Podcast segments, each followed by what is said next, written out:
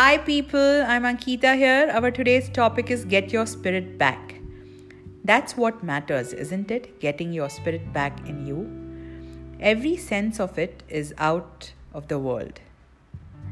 I love it and you will too. Leave yourself loose, drop the boundaries, go full out. Explore yourself. Drop it, leave it, whatever it takes, do it. It's just in you. Be the crazy baby. Let yourself out. Get your spirit back in you. If that's there, then you are all set rolling like a roller coaster. You can move mountains when you get your spirit back. So achieving your goals or desires or dreams is just a part of it.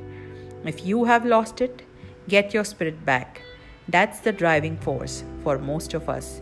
You will realize it sooner or later. Thank you.